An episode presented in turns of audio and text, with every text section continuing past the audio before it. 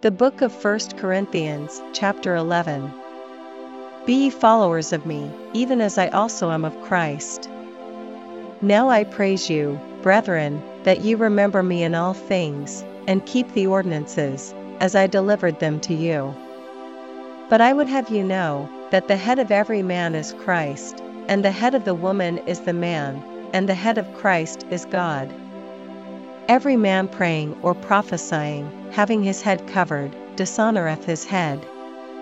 But every woman that prayeth or prophesieth with her head uncovered dishonoureth her head, for that is even all one as if she were shaven.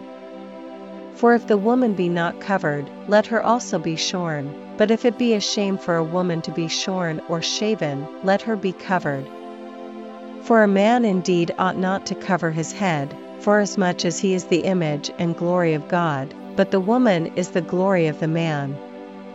For the man is not of the woman, but the woman of the man. Neither was the man created for the woman, but the woman for the man. For this cause ought the woman to have power on her head, because of the angels. Nevertheless, neither is the man without the woman, neither the woman without the man, in the Lord. For as the woman is of the man, even so is the man also by the woman, but all things of God. Judge in yourselves, is it comely that a woman pray unto God uncovered?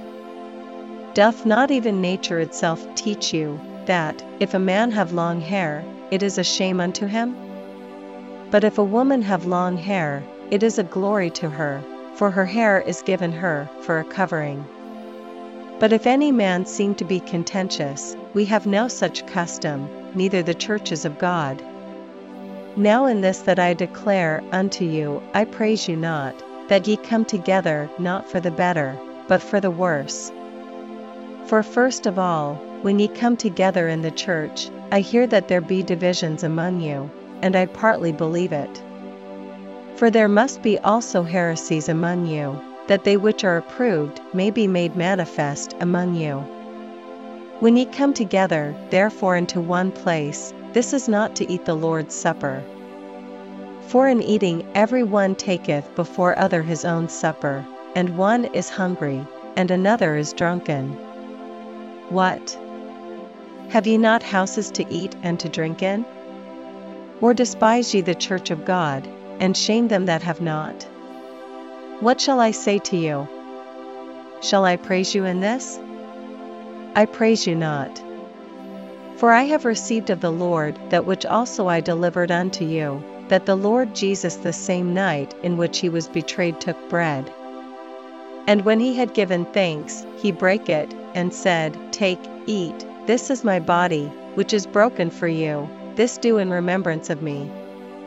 After the same manner also he took the cup, when he had supped, saying, This cup is the New Testament in my blood, this do ye, as oft as ye drink it, in remembrance of me. For as often as ye eat this bread, and drink this cup, ye do shew the Lord's death, till he come. Wherefore whosoever shall eat this bread, and drink this cup of the Lord unworthily, shall be guilty of the body and blood of the Lord. But let a man examine himself, and so let him eat of that bread, and drink of that cup. For he that eateth and drinketh unworthily, eateth and drinketh damnation to himself, not discerning the Lord's body. For this cause many are weak and sickly among you, and many sleep. For if we would judge ourselves, we should not be judged. But when we are judged, we are chastened of the Lord, that we should not be condemned with the world. Wherefore, my brethren, when ye come together to eat, tarry one for another. And if any man hunger, let him eat at home, that ye come not together unto condemnation. And the rest will I set in order when I come.